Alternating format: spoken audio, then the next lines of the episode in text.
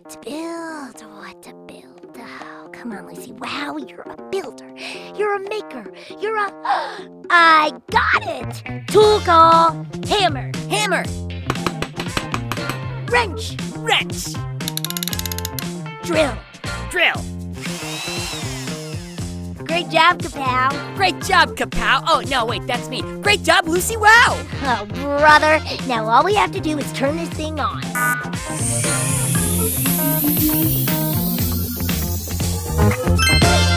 The show begin.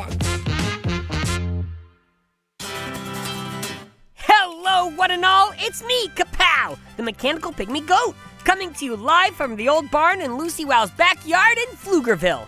Now, you may know me as Lucy Wow's sidekick, or perhaps you know me better as the creator of Balloon Bologna. Is it a balloon? Is it a floating sandwich? It's Balloon Bologna. But today, I won't be making meat float. Today, I'll be answering questions that I've received from you, our listeners. Lucy and I have had a lot of adventures over the years, and I like to think I've learned a thing or two along the way. And so, I'd like to take some time every now and then to share this knowledge. So, if you ever find yourself inspired to ask a question along the way, send me an email, and next time it might be your cue, I'm Aing. Wait, did you know I have an email address? I do! It's kapow at gokidgo.com. Hey, don't worry, I'll say it again at the end of the podcast. Now, let's see if any of my friends have sent me any questions that I could answer. Hmm. Oh, this first email comes from Alex. And look at that! Alex has a Gmail account. I love a good goat mail. Let's see. Alex writes Sometimes I try to invent something and it doesn't work. Does that ever happen to you? Great question, Alex. And the answer is oh my goatness, yes. And it doesn't just happen to me, it happens to all inventors, all of the time. Thomas Edison tried to make a light bulb over 1,000 times without success. The Wright brothers crashed a lot of planes before they ever flew one. And Sir James Dyson designed over 5,000 vacuums before one actually worked. The truth is, failure is a part of success. In fact, you learn more from your failures than you do from your successes. So, anytime you invent something that doesn't work, don't feel bad. Just know that you're on the same path that all great inventors have to walk down in order to make something new. Then learn what you can from that mistake and try again. Our next question comes from Allison. Allison writes, How did Lucy Wow get so good at building and inventing? Well, Allison, it wasn't easy. Lucy Wow may be a gifted builder and inventor, but she still had to work hard to become great. Like all builders and inventors, the first thing Lucy had to do was try. You can't get good at anything if you never take a chance to try it. Then, when those first tries went wrong, Lucy tried again. Also, Lucy learned as much as she could. She read books, watched instructional videos, and asked adults for help. We live in a world where you can learn almost anything if you look in the right place. Thanks to the internet, a builder in Japan can learn from a builder in Ireland without ever getting on a plane. All they have to do is ask their parents to find a how to video on their phone. And finally, Lucy has an amazing sidekick me! A word of advice to all you learning builders keep your eyes open for mechanical pygmy goats in your neighborhood. They're goat-tastic! And last but not least, we have a question from Dan. Dan writes, Kapow, you eat so many weird things. What's your favorite food? Dan, this is an amazing question! And a delicious one at that.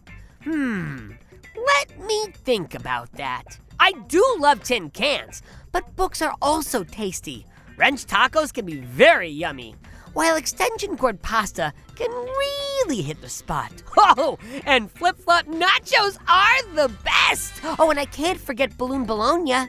You know what, Dan? I have it. I thought of my favorite food. My favorite food is whatever is on my plate. Because after all, it doesn't matter how tasty something is if I can't eat it. I think it was Shakespeare who said, I'll eat anything. Or was that me? Either way, someone smart said that. Hello, one and all. It's me, Kapow, the mechanical pygmy goat, coming to you live from the old barn in Lucy Wow's backyard in Pflugerville. Now, you may know me as Lucy Wow's sidekick, or perhaps you know me as the Pflugerville Goose Slurping Champion. But today I'll be playing a different role the role of question answerer. You see, Lucy and I have had a lot of adventures over the years, and I like to think I've learned a thing or two along the way. But knowledge is like a gallon of Glorpus glue, it's better when you share it. So, today I've collected emails you have all sent me. Uh, Wait, did you know I have an email address? I do! It's kapow at gokidgo.com. Eh, don't worry, I'll say it again at the end of the podcast. Anyway, today I'll be reading some emails and answering some questions. Okay, here we go. Our first question comes from Micah O'Brien. And look at this! Micah has a Gmail account. G always stands for goat, and I love a good goat mail. Micah asks, is Lucy planning to make a replacement of Kapow or a copy of Kapow? Oh, oh my Micah! A copy of me? On the one hand, this is a great idea! I mean, imagine a world with more than one Kapow! Twice the good looks, twice the ideas, twice the music being played out of mechanical pygmy goat butts! But on the other hand, I'm irreplaceable! You see, Micah, our experiences make us who we are. Every time an inventor experiments or attempts to build something, they learn, they improve, and they grow. This means that the kapow I am now, just like the Micah you are now, and just like the person each of you listeners are right now, is unique, unreplaceable, and uncopyable. So even though I know you'd all like a little more kapow in your life, and who wouldn't?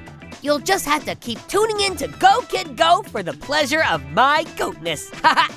Our next question comes from Oliver. Oliver asks, Why does Guy have such a rivalry with Lucy? And deep down inside, does Guy love her? Ha! Thanks, Oliver. That's a great question.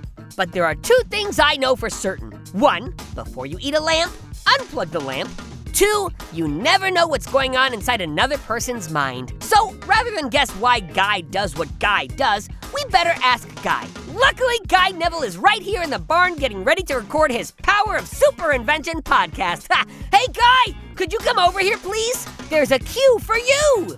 Oh, hey there, Kapow. I'm not surprised there's a question about me, whether it's Guy Neville or the Super Guy-O-Matic. The Guy-O-verse is always fascinating.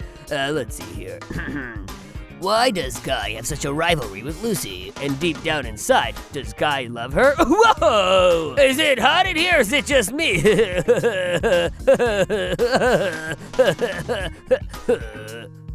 uh, let's let's start with the first part. Why the rivalry with Lucy Wow? I'll tell you, Oliver. As much as it pains me to say this, Lucy is a great inventor and a great builder.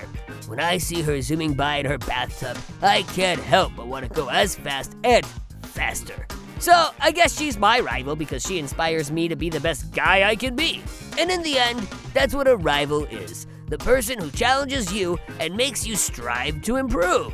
In fact, if you can learn how to turn an enemy into a rival, turn jealousy and anger into inspiration and determination, you're one step closer to being a great inventor and builder. As for the L word, uh, there are lots of kind of love in the world. For example, I love my hammer because it fixes things. I love my wrench because it builds things. And so I guess, yeah, deep down, yeah, ugh, I love uh, Lucy because she inspires me to be a better builder. And how can you not love someone who makes you better? But hey, do me a favor and don't tell her that. Yeah, after all, she's my biggest rival.